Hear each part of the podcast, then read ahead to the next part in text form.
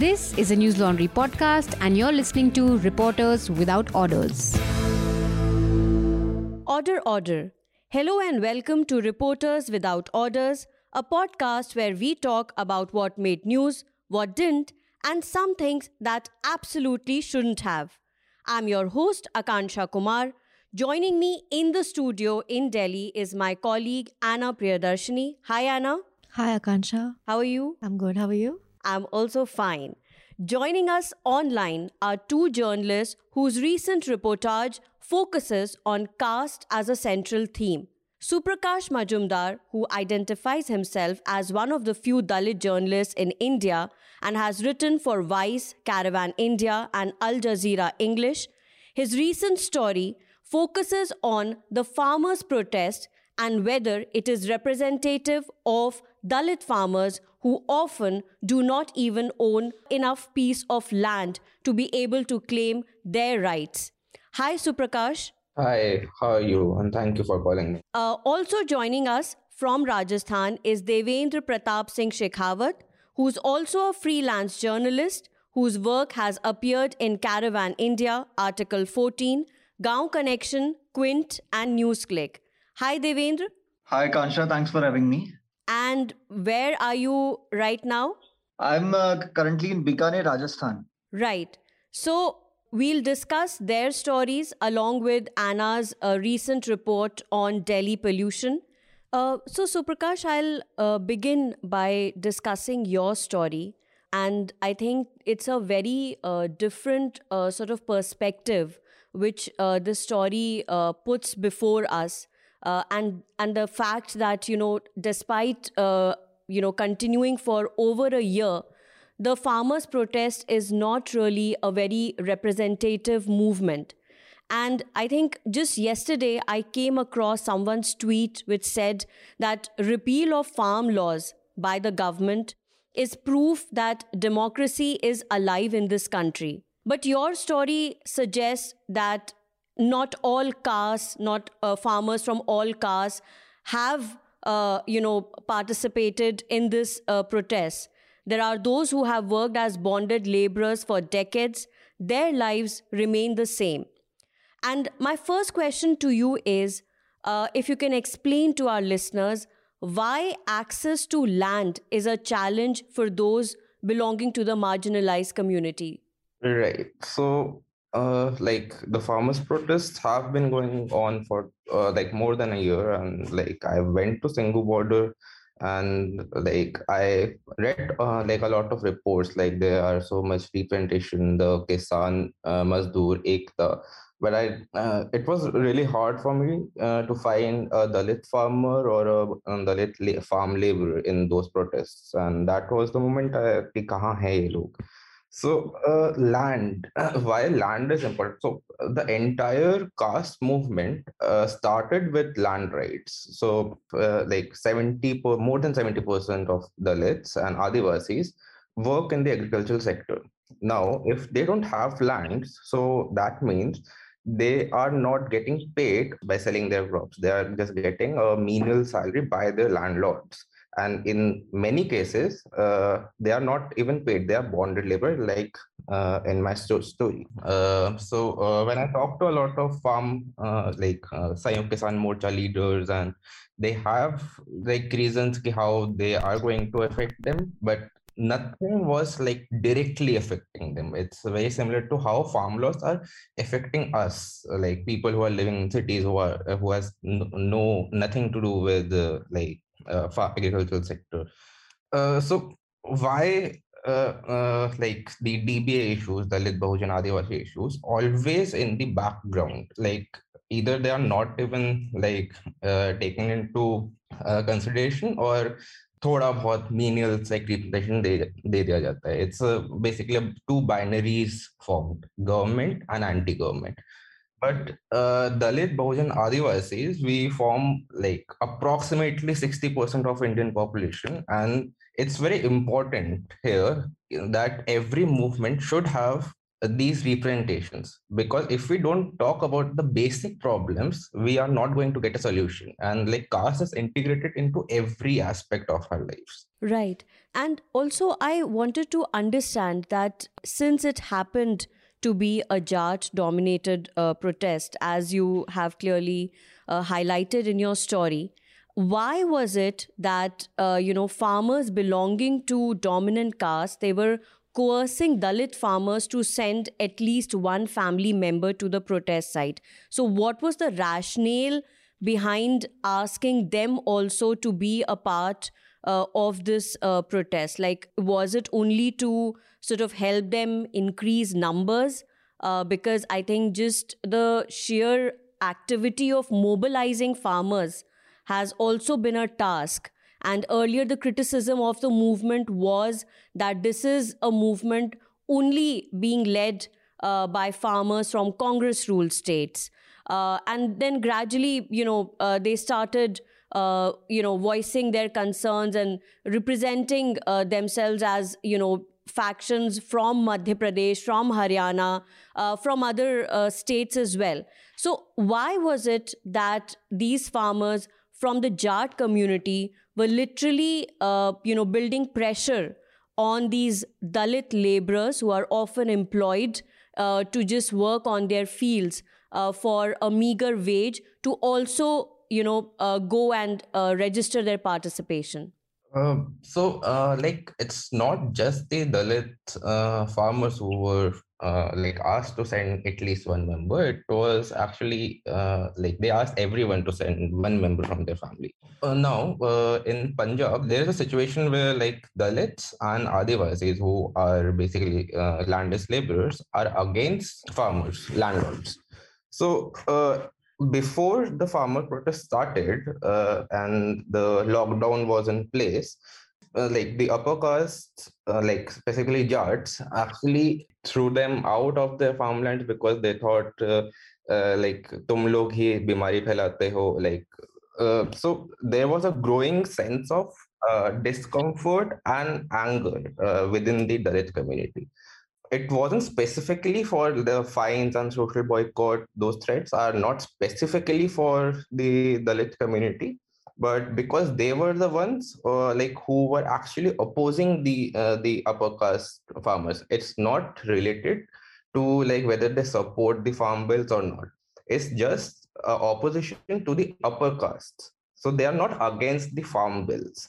Right, right. And since uh, this also happens to be a community which is which uh, has struggled uh, for generation to you know uh, for their own claim of land holding. Probably there wasn't much for them also uh, to be a part of this protest uh, which is why i think you know the representatives of dalit organizations they have been quoted in your story as saying that you know why should we support uh, this movement. And this brings me uh, to my next question. It's a very well researched piece wherein you have quoted uh, different laws. Uh, for instance, there was a Punjab Land Alienation Act of 1900, uh, which restricted and barred Dalits from owning land. But uh, I'm guessing that after independence, as uh, there were uh, certain progressive changes which were included in the constitution, and our jurisprudence also evolved uh, through the 50s and the 60s. In 1961, New Delhi established the Punjab Village Common Lands Regulation Act. Uh, what I want to understand is that you know, despite uh, you know some uh, very progressive laws being in place, why is it that situation doesn't really change on the ground? Why is it that someone like fakir who was sold off as a laborer at the age of 5 is trapped in this vicious cycle of being a bonded laborer? What is your view of the law and its ability to ensure that there there is equitable distribution of land and other resources? Okay so uh, the main reason so when i was reporting this story so uh, there were a lot of people who like got out of the bonded lab, uh, labor and i asked them like uh, for how many years did you work as a bonded laborer? So the average was 20 to 25 years and the average loan they took was 1500 rupees So the first question was like, why didn't you go to the police or authorities? And they said we didn't know कि ऐसा भी कोई law है जो labor है that is illegal.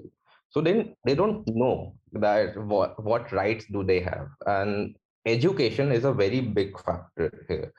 So there has always been binaries formed uh, in every uh, conversation. Like for uh, like it's either government anti-government or either uh, like for western media india is poor or rich right? But who are the poor of india? They are from a specific community like dalit adivasi and bahujan who were never economically uplifted. So when uh, we are in a progressive elite circle we are sitting here and we are the elites com- comparatively to the rest of the country.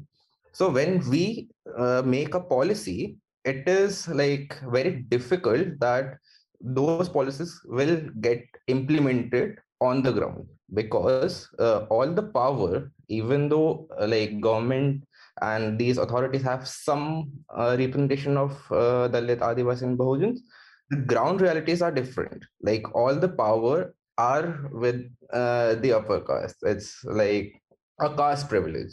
There is a law where like 30, uh, 33%, I guess, land is reserved, uh, like farmlands are reserved for the Dalits. But in many cases, uh, like in most of the cases, uh, uh, the upper caste farmers just use a proxy Dalit person to like uh, file the documents, and they are the like upper castes are the one who are actually farming on those land and getting the profit. Right. What also uh, struck me is how NGOs like uh, Volunteers for Social Justice, they are actually doing a wonderful uh, job in terms of you know taking this initiative of rescuing bonded laborers, doing their bit as civil society. Uh, at a time when, in fact, our national security advisor Ajit Doval was recently quoted as saying that civil society is the new frontier of war which can be manipulated to hurt nations' interest. And that brings me to my uh, last question. In your opinion, uh, Suprakash, since you interacted uh, with these members of civil society, uh, what are the hurdles they face in terms of rehabilitation uh, of these bonded laborers? And following up with the police uh, regarding the status of their case like what are the difficulties they face on a day to day basis? Like these uh, ngos are very important because like in government uh, the power holding position there's none with the dba population. And these uh, pressure groups uh, actually like bring out the realities of the ground and for the government it is obviously a threat. It's not the government it's all it's the upper castes. Uh, like upper castes are everywhere. Like say in media industry in government in corporates everywhere. And it's a threat. So that's why they always bring up the the conversation about merit and reservation. And uh, like for the rehabilitation and uh, the resettlement what happens is like for a person like fakir who doesn't uh, even know his last name uh, because he doesn't have a document do, any documents so uh, first of all like if they go to the police like the police often are like uh, like friends with the upper class farmers because they are the power holders and they refuse to like file the report because like uh, these organizations have some political representation uh, they force the police to like file a report. And for the re- uh, rehabilitation uh, fakir doesn't know how to write his name. And how is he going to be rehabilitated? Uh, a person who has just seen that life he's uh, in this real world which is so called freedom i asked him like what do you think you are going to do like he doesn't know if someone doesn't know like anything outside that life and you're uh, now in that uh, place where uh, you have never been you are clueless so these are the challenges like again the education and the they don't know about how big india is who are the different people uh, what are the like he like Fakir is a person who have never been to a city. Like he's always been into these rural areas. So obviously it's going to be hard for him as well. And the government is the authorities are not really concerned about these things. I mean, it's. Uh, I think as a journalist, also it's it's just baffling at times to do uh, you know such stories and have this conversation with uh, these case studies who have seen life differently. It's equally uh, surprising and shocking that in our country there is a law which bans uh, bonded labor. It has been into existence uh, since 1976. Uh, yet people like uh, Fakir uh, find themselves trapped in certain circumstances. They face a sheer exploitation at the hands of their masters, often from the dominant caste. The farmers' protest also has been looked at uh, with suspicion by different, you know, sections of media, who initially uh, sort of tried to label it as a Khalistani movement. But I think uh, while that is just their way of demonizing every voice of dissent and protest against uh, the BJP led government, I do find merit in, uh, you know, criticism by reportage as done by Suprakash that it is still not uh, representative enough and those at the bottom of the pyramid uh, I think uh, it will it it will take us a long way before we are able to understand and empathize with their issues. So, what was your experience of uh, Anna, if I may bring you in, of interacting uh, with farmers? I have gone to Singhu, I've gone to Tikri, and uh, the farmers that I spoke with, that I always used to ask ki how much land they own, um, because you know when we talk about the representation, we often, as was rightly pointed by you, it's it's always like we often you know leave out the the lower strata of the pyramid. There's a whole you know a representation of something which we haven't seen, right? So it's like you go with certain perception, you go with certain idea, and it's always inherent. We can't control that. Yeah. Yeah. So, but it's always different, you know, and it's also challenging that when you go with a certain perception and you get challenged by whatever is being portrayed, right? So, if I talk about the personal, my personal experience, it was very much overwhelming because I spoke with. Uh, initially, I got. I I also spoke with certain farmers who had a affiliation towards in the army uh, background. So and they were labeled as Khalistanis. They were labeled as terrorists. So uh, it was very you know overwhelming for me in that way. Uh, Devendra, uh, would you like to add something or ask uh, Suprakash uh, anything? I talked to uh, all classes of farmers during my this uh, story and my other stories. So what I sensed was yes, uh, the Dalit thing, uh, the Dalit thing is uh, totally true. And when you talk about this media thing, so there was an impact on their minds. And what, as uh, Anna said, that the ex-army veterans were totally pissed off with the government and the media for calling them Khalistani. Hmm. And this is basically not only with the army veterans who are associated with farming, but even others too because farming is a, a sense of affection for people across the state and when you talk about the media the impact of the media so the impact of the media was uh, like a threshold and it crossed the threshold during some time in uh, april or may after that people realized that these are the real farmers as uh, one of uh, official told me that now they are the real farmers ये लोग असली farmer हैं जब ये इतना time struggle कर सकते हैं तो मतलब अब ये जीत के ही खड़े होंगे पहले हमको इनपे विश्वास नहीं था क्योंकि टीवी वाले इनको खालिस्तानी कहते थे कोई इनको क्या कहते थे वो कहते थे पर ये सिख नहीं है ये हमारे भाई लोग हैं। So after a time people realise they are true because so the sense was against them sometime in January when I talk to few of the farmers and the farmer leaders here वो associated with the BJP and then they had uh, labeled them as uh, terrorists in khalistani but uh, this two, uh, tag was soon removed uh, sometime in and then it was uh, totally the wave was in favor of them and the media wasn't effective of enough.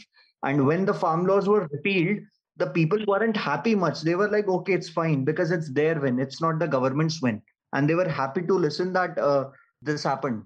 So yeah. Right. So I would now uh, like to, uh, you know, bring in uh, Devendra, whose recent uh, story on article14.com uh, titled In Rajasthan, the viral video is used as a tool of violence against Dalits, looks at the trend of videographing some of the most brutal and horrific crimes against Dalits.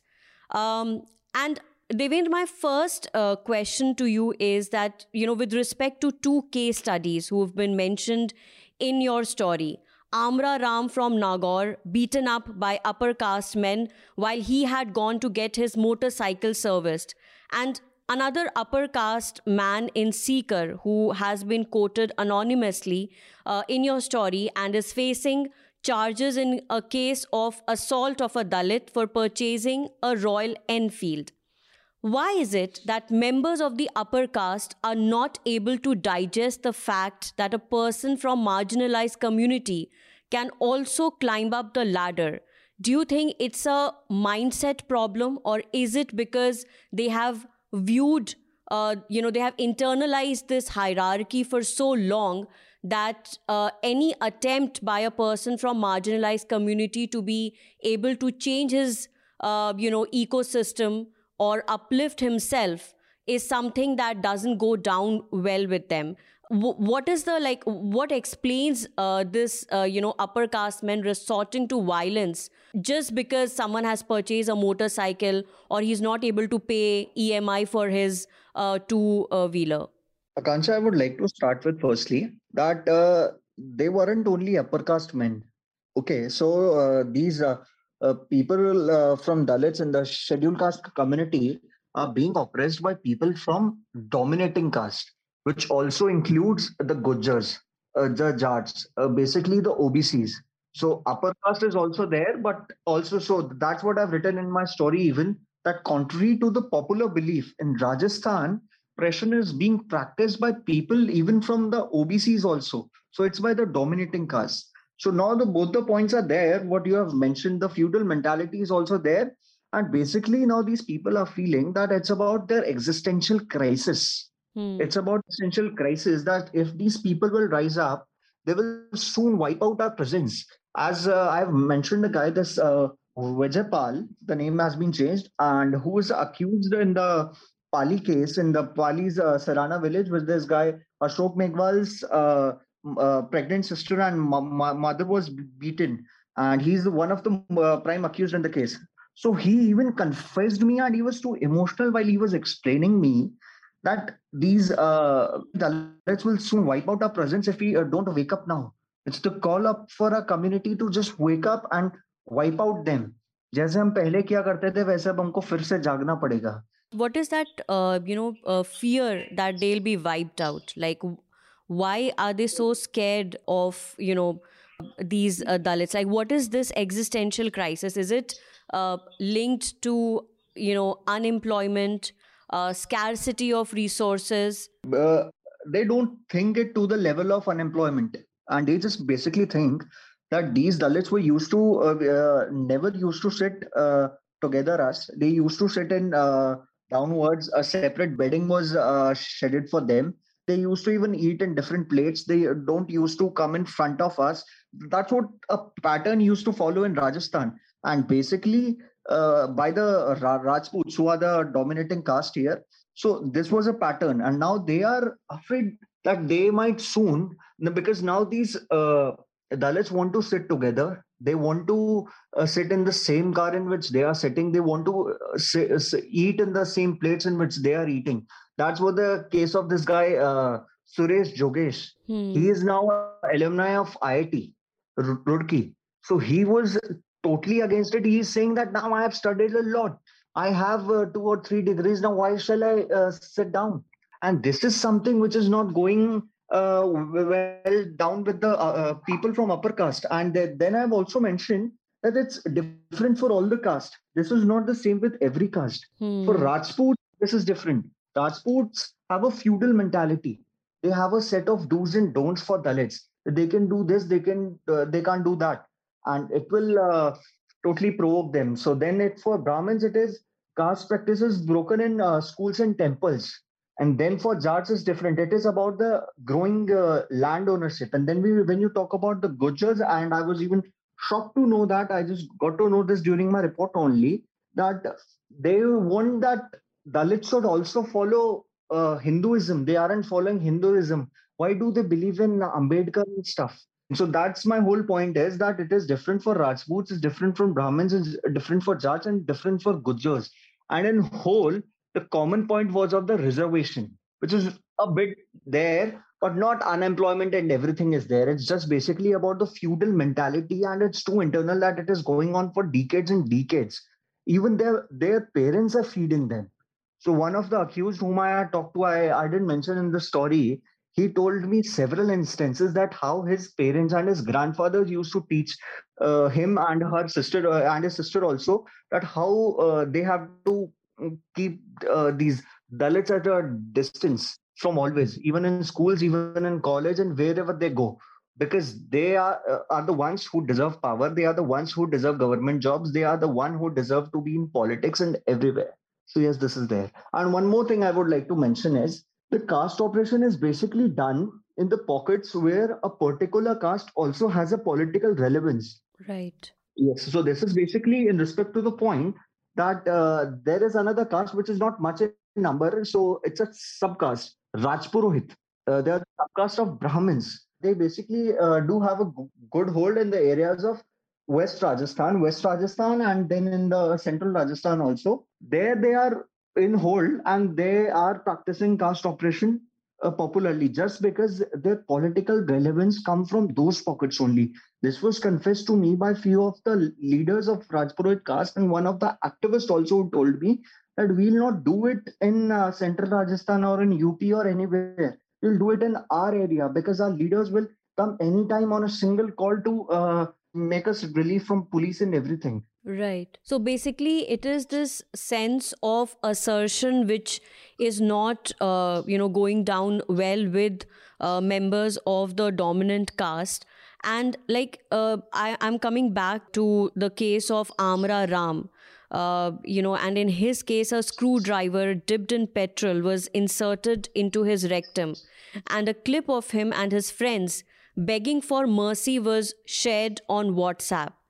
It is shocking that technology was supposed to remove, you know, barriers, be it caste or class. Why is it that in India, WhatsApp has emerged as a tool to spread hate and misinformation? And my, uh, you know, uh, second question related to this is: Is the local police? Uh, does the local police uh, view such incidents as instances of cyber crime as well? So the most important point is that it's the highest uh, and a massive reach of WhatsApp, which is over uh, 390 million in India. It makes accessible everywhere, and it basically fulfills the motto of the accused because they don't uh, circulate the video unintentionally; they do it intentionally. They want to convey the message, and it serves as the best uh, tool because WhatsApp is now downloaded in mobile phones of everyone in rural areas where the most of the cases happens relate more to WhatsApp rather than Facebook. They feel WhatsApp is much easier. Uh, So few, even uh, most of the accused whom we talked to for the story didn't know that what to write on the story. They don't even they can't even type Hindi on WhatsApp, but still they uh, make it a purpose to uh, send a video. And the other thing which you were talking about is uh, the cyber crime. So yes, the thing with police is the police itself is even uh, not equipped with these cybercrime laws and stuff, and even registering a case, cyber uh, crime is a far away thing from them, anyways. But uh, even registering a case in the Prevention of Atrocities Act 1989 is even a uh, tough task for them. They don't want to register such cases. So the police people don't want to take action. If they uh, want to take it willingly, they might have done firstly in the Prevention of Atrocities Act. Now, when you talk about the uh, Cybercrime Act, so the Cybercrime Act is the same with uh, be, uh, this uh, activist and the police also, because the activists themselves also call them from old generation. this is the we aren't much tech savvy. We don't know about IT laws and what else is there. Until the day registering cases is a big thing. That's why we always focus on firstly registering a case, and then we uh, uh, from now onwards, after reading your story, we will think about even registering it in the IT Act because never such a case has come to light. So I think uh, uh, the point you're trying to make is that uh, there is lack of awareness. Yes, lack of awareness is there. Lack of awareness is there, and it's there in the police also. It's there in the activist also, and victims also. Uh, and that brings me to my final uh, question, uh, Devendra. You have clearly mentioned about uh, the different, uh, you know, outlook uh, and their approach as they go about uh, inflicting uh, atro- you know such atrocity on uh, people from marginalized community. But is there a common strand among the perpetrators who belong to Jat, Gujar and Rajput caste in terms of affiliation to outfits like the RSS and Hindu Yuva Vahini?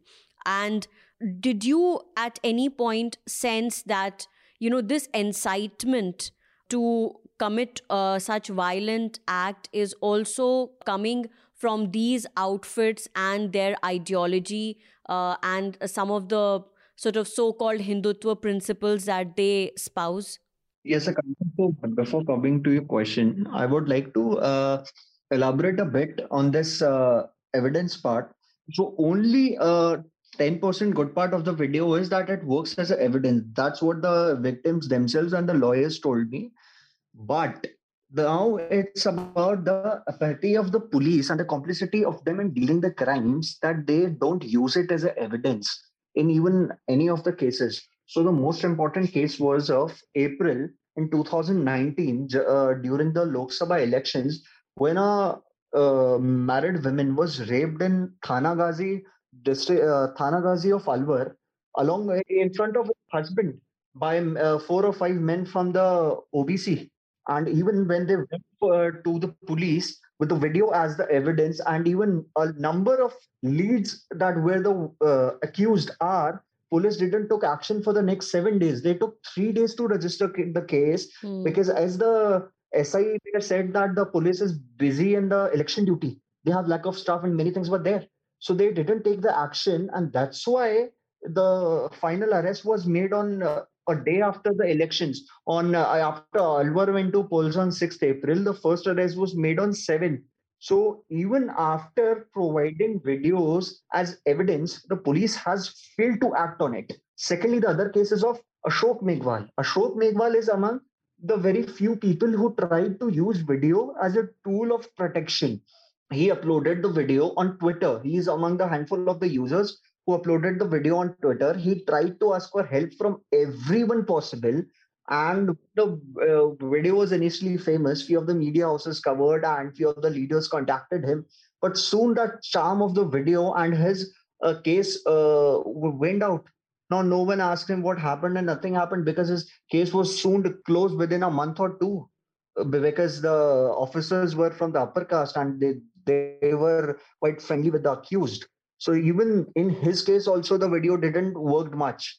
So that's what I wanted to say. Now, when you're talking about the affiliations, so no, basically there are no affiliations. But as one of a very uh, prominent Gujar activist from East Rajasthan told me that uh, in Gujars, the people who are spreading these uh, thoughts of uh, uh, Hinduism and stuff, they are affiliated to uh, Hindu Vahini and RSS they are the people, uh, they are the Gujars who are affiliated with RSS and Hindu Vahini.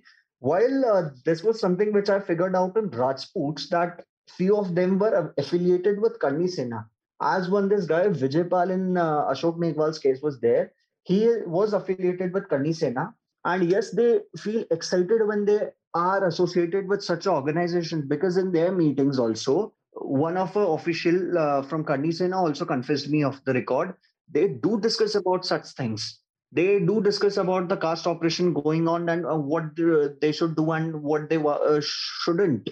So it's there and uh, the affiliations help them because they know that they have uh, someone to back them because in the leaders of these organizations are on good positions and they are too uh, friendly with the uh, the political leaders of the bjp and congress belonging to the same caste and community. So it's helped them.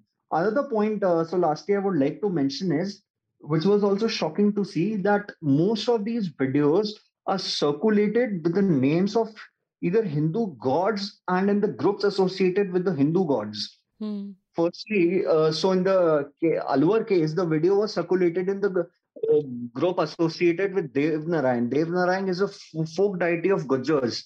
And then in a few of the cases uh, happened in the Badmer region of Rajasthan. There the videos were circulated with the names Jai Rajputana, Jai Bhavani, Jai Jagdamba. So such names were used. So even the involvement of God is also uh, ho- horrible to look into it. Yeah. Right. And uh, Suprakash, do you have any uh, question for Devendra, or would you like to share any insight uh, on this?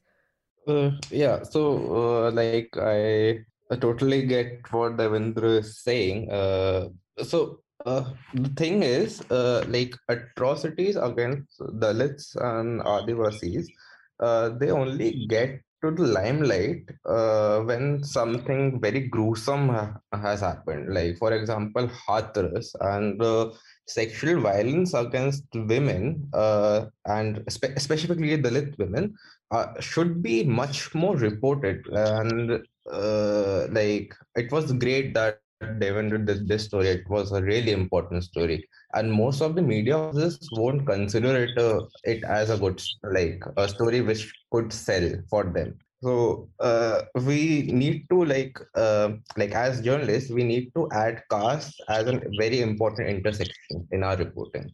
Right.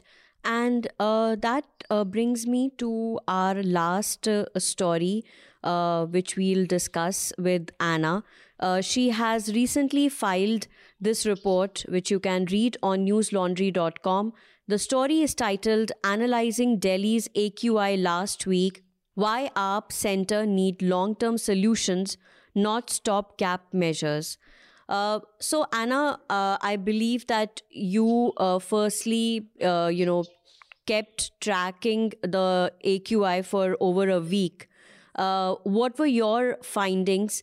And as uh, the Supreme Court continues to hear the case, uh, in which you know year after year the center and the delhi government they make a lot of promises and tell them of their action plan but nothing really changes uh, on the ground uh, so you know uh, help us also understand in terms of policy measures what is it that uh, you know they they are not able to why is it that they're not able to deliver be it the center or the delhi government uh, despite receiving flack and being at the receiving end of the court uh, why is it that we still uh, you know see smog uh, every year after diwali Yeah, so um, I mean, this report, it was an audit that I did for the, and I tracked the uh, AQI uh, in Delhi for a week. And my observation, obviously, it was, uh, you know, Diwali uh, contributed to a lot of pollution in the national capital. But it, like, my report also mentions that Diwali is long gone and this farm fires, you know, they have dissipated but still um, um, the AQI in several parts of the national capital, it remained during this week in particular. Uh, I mean, the last week, um, it uh, kept on oscillating between severe, very poor to severe. so were you like keeping a track of aqi reading at Yes. different spots No, uh, not across delhi or was it just like on a daily basis No, on a daily basis. Because there are several spots which are, you know, there are very, some hot spots like Palam and all, which have a very high uh, AQI. But there are certain, and also there's this uh, smog tower, it was built in uh, around CP, Connaught Place. But during Diwali, we saw it, the AQI was at this, at CP was the highest. So, uh, what did that smog tower do? And um, so I consulted Anumita Roy Chaudhary and and so uh, what was Hmm. uh, what were your uh, findings of this uh, Yeah. you know this tracking yes, that you did like the, what was the range uh, of aqi readings Okay, so uh, like on Sunday, which was 28th of November, the AQI was 405. So just uh, to brief you, so an AQI between 0 and 50 is considered good. 51 to 100 is satisfactory. 100 to 200 is moderate. 200 to 300 is poor. 300 to 400 is very poor. And 400 to 500 is severe. So Sunday it was 405. So it's it's in the severe category. So eventually it it was around it ranged around 380 328. But then on Thursday, it was 429. So it again became very severe.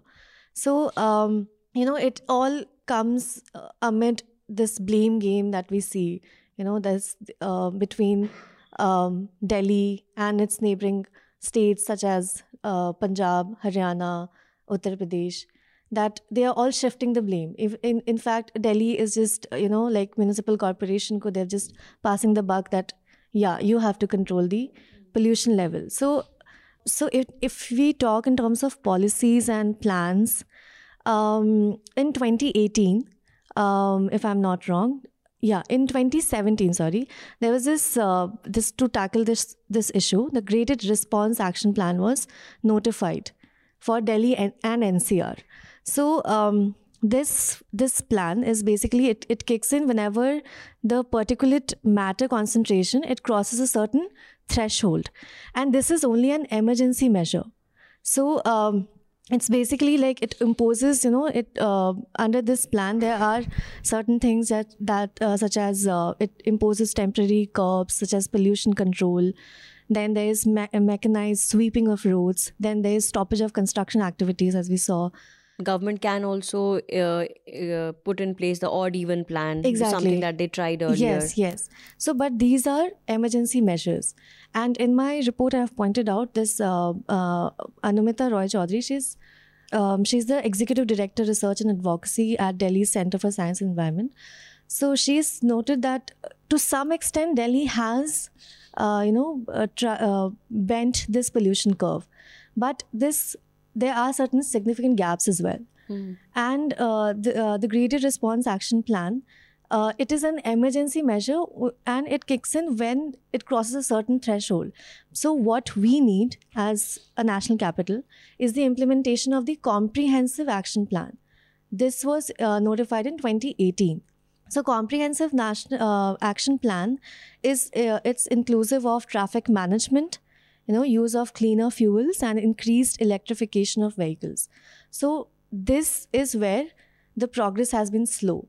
So when if we talk about the AAP government, and uh, there are you know there are uh, certain popularity slog- slogans like um, "Gadi off," um, "Red light on" and "Gadi off" Mhm. was the ca- campaign, but it was also reprimanded by the Supreme by the Apex Court, saying that these are just popularity slogans, and you know all these uh, young men and uh, women they are just standing in the middle of the road, and uh, so what is their uh, I mean where their safety is being uh, compromised. and these are all cosmetic measures i mean Cosmetic we have seen these Yeah. volunteers standing at different traffic Exactly. signals Yeah. i don't think anyone pays any heed to them because uh, Definitely. i mean by habit i think uh, every driver just is waiting for the light to turn green and they just want to make the most of that time and reach Yeah. their uh, destination so these are clearly just cosmetic measures cosmetic measures and there are like several ads as well which i also took a note of i mean um, our government is despite being reprimanded by the government saying that you know you should keep a check on these uh, what are these things doing what are these uh, cosmetic measures doing but despite that uh, the AAP, the AAP government is still continuing uh, to publish ads on this uh, this campaign. Uh, where does this lie? I mean, what is the regularity in it? So, despite being reprimanded, you are still continuing to do the same. So, where is it going? And uh, what do experts like Anumita Roy Chaudhary have to uh, say about the in, you know such initiatives? Uh, like if they are saying that it's still better uh, than last year, then are do are they sort of satisfied with the steps that have been taken by the state government? I mean, satisfied would be a very uh, you know, Euphemistic yeah, word. yeah. Okay. So it's it's very early to say. I mean, because Delhi in particular has to be looked along with the N- NCR regions, right? So like uh, Roy, um, Roy Chaudhary also pointed out that Delhi is the first city, I mean, uh, which has you know closed all the coal power plants. But if you see in the 300 kilometer radius, there are 11 coal power plants which are still functioning. So you have to see it in totality. It's not just, you know, like Delhi in just a single frame. Right. And uh, on that note, I would also urge our listeners to check out a ground report by my colleague Deeksha Munjal, who visited uh, some villages uh, in the vicinity of Delhi, uh, where uh, the AAP government had launched its pilot project, uh, that of uh, you know offering a certain kind of solution which helps in easy decomposition of stubble. sorry, sorry, I just forgot and uh, what she found uh, on the ground was that uh, it's not uh, very effective. Uh, some of the farmers uh, who had kind of enlisted themselves to be a part of the project didn't get it on time, and therefore they had to resort to traditional way of destroying stubble by burning it. On that note, listeners, if you are hearing this podcast on iTunes, Stitcher, or any other platform, please go to www.newslaundry.com and check out some of our other stuff, interviews, and ground reports. On that note, we'll uh, just uh, ask everyone to share their recommendations. So, uh, Suprakash, would you like to go first? What is your recommendation uh, for our listeners? Any book or video uh, that you enjoyed uh, lately? Well, no, but not in books, but I would suggest uh, a few South Indian movies which I can't pronounce. Uh, that's the uh, it's something. I'm sorry for the pronunciation. It's Pariyerum Perumal. Yes, Mal, yes, the yes. Tamil movie. Yeah, uh, it's, it's, a really great movie. Okay, uh, and Devendra, uh, what would be your recommendation? Yeah, so I have uh, two things to recommend. First one is a book the Silent Coup by Josy Joseph. I would like to recommend everyone to read it. The wake of the current incidents in Nagaland. It highlights the how the Indian security establishment is running as a free horse in the field without accountability, and it also uh, highlights the loopholes in the Indian security establishment system. And the other one is a political biography of former Prime Minister of Vishwanath Pratap Singh, and uh, it is titled The Disruptor, and who Vishwanath Pratap Singh who shook India, and it's written by Debashish Mukherjee, and the book is quite interesting, and it's about uh, the former prime minister who is basically remembered for uh, implementing the Mandal Commission's report, apart from other things. So yeah, it's a good, interesting read, and I would like to uh, suggest everyone to just have a read. And basically the silent coup is one of the most important books uh, of the decade that one should read to understand the loopholes in the security establishment because this uh, nagaland incident isn't a story of a day or two or three or four years. It's a long back. So yes right um, and anna um, I would uh, like to suggest this um, report by Shrishti Jaiswal. It's the it's called The Human Cost of India's Year-Long Farmers Protest. And I think it's very important for us to, you know, go back and look at the farmers that we have lost during this, this during this protest, during this year-long battle, because, you know, on one hand we have our government, uh, agriculture minister uh, Narendra Singh Tomar saying that, you know, they have the, the government doesn't ha- have any record on on the farmers' death. So yeah, this would be an interesting read, which actually profiles many of the farmers uh, who ha- whom we have lost. And on my part, uh, I would definitely recommend uh, stories done by uh, Suprakash and Devendra. I think everyone uh, should read them to understand more about uh, caste and how it perpetuates a culture of violence. you know, in in some of the most backward areas uh, due to lack of education, due to lack of proper policing. Uh, how uh, people are at the receiving end of dominant caste uh, just because uh, you know uh, they come from marginalized community and my third recommendation would be this three part documentary on hotstar. It's called obama in pursuit of a more perfect union. It's a three part series by uh, documentary filmmaker Peter Kunhardt, and I think uh, it helps one understand more about Obama as a person, his uh, vision for the country, and how, as a lawyer, he went on to become uh, this, uh, you know, uh, very popular politician who captured the imagination uh, of an entire country. And uh, I thank uh, Suprakash, uh, Devendra, and Anna for joining us uh, on this uh, episode of Reporters Without Orders. Thank you, guys. And listeners, if you like the podcast, please share it with your family, friends, and neighbors, and subscribe to newslaundry.com. Uh, and on that note, uh, this podcast is adjourned. All the Newslaundry podcasts are available on Stitcher, iTunes, and any other podcast platform. Please subscribe to Newslaundry. Help us keep news independent. To catch all our podcasts on news, pop culture, current affairs, and sport, visit newslaundry.com. Follow us on Facebook, Twitter, and Instagram, and subscribe to our YouTube channel.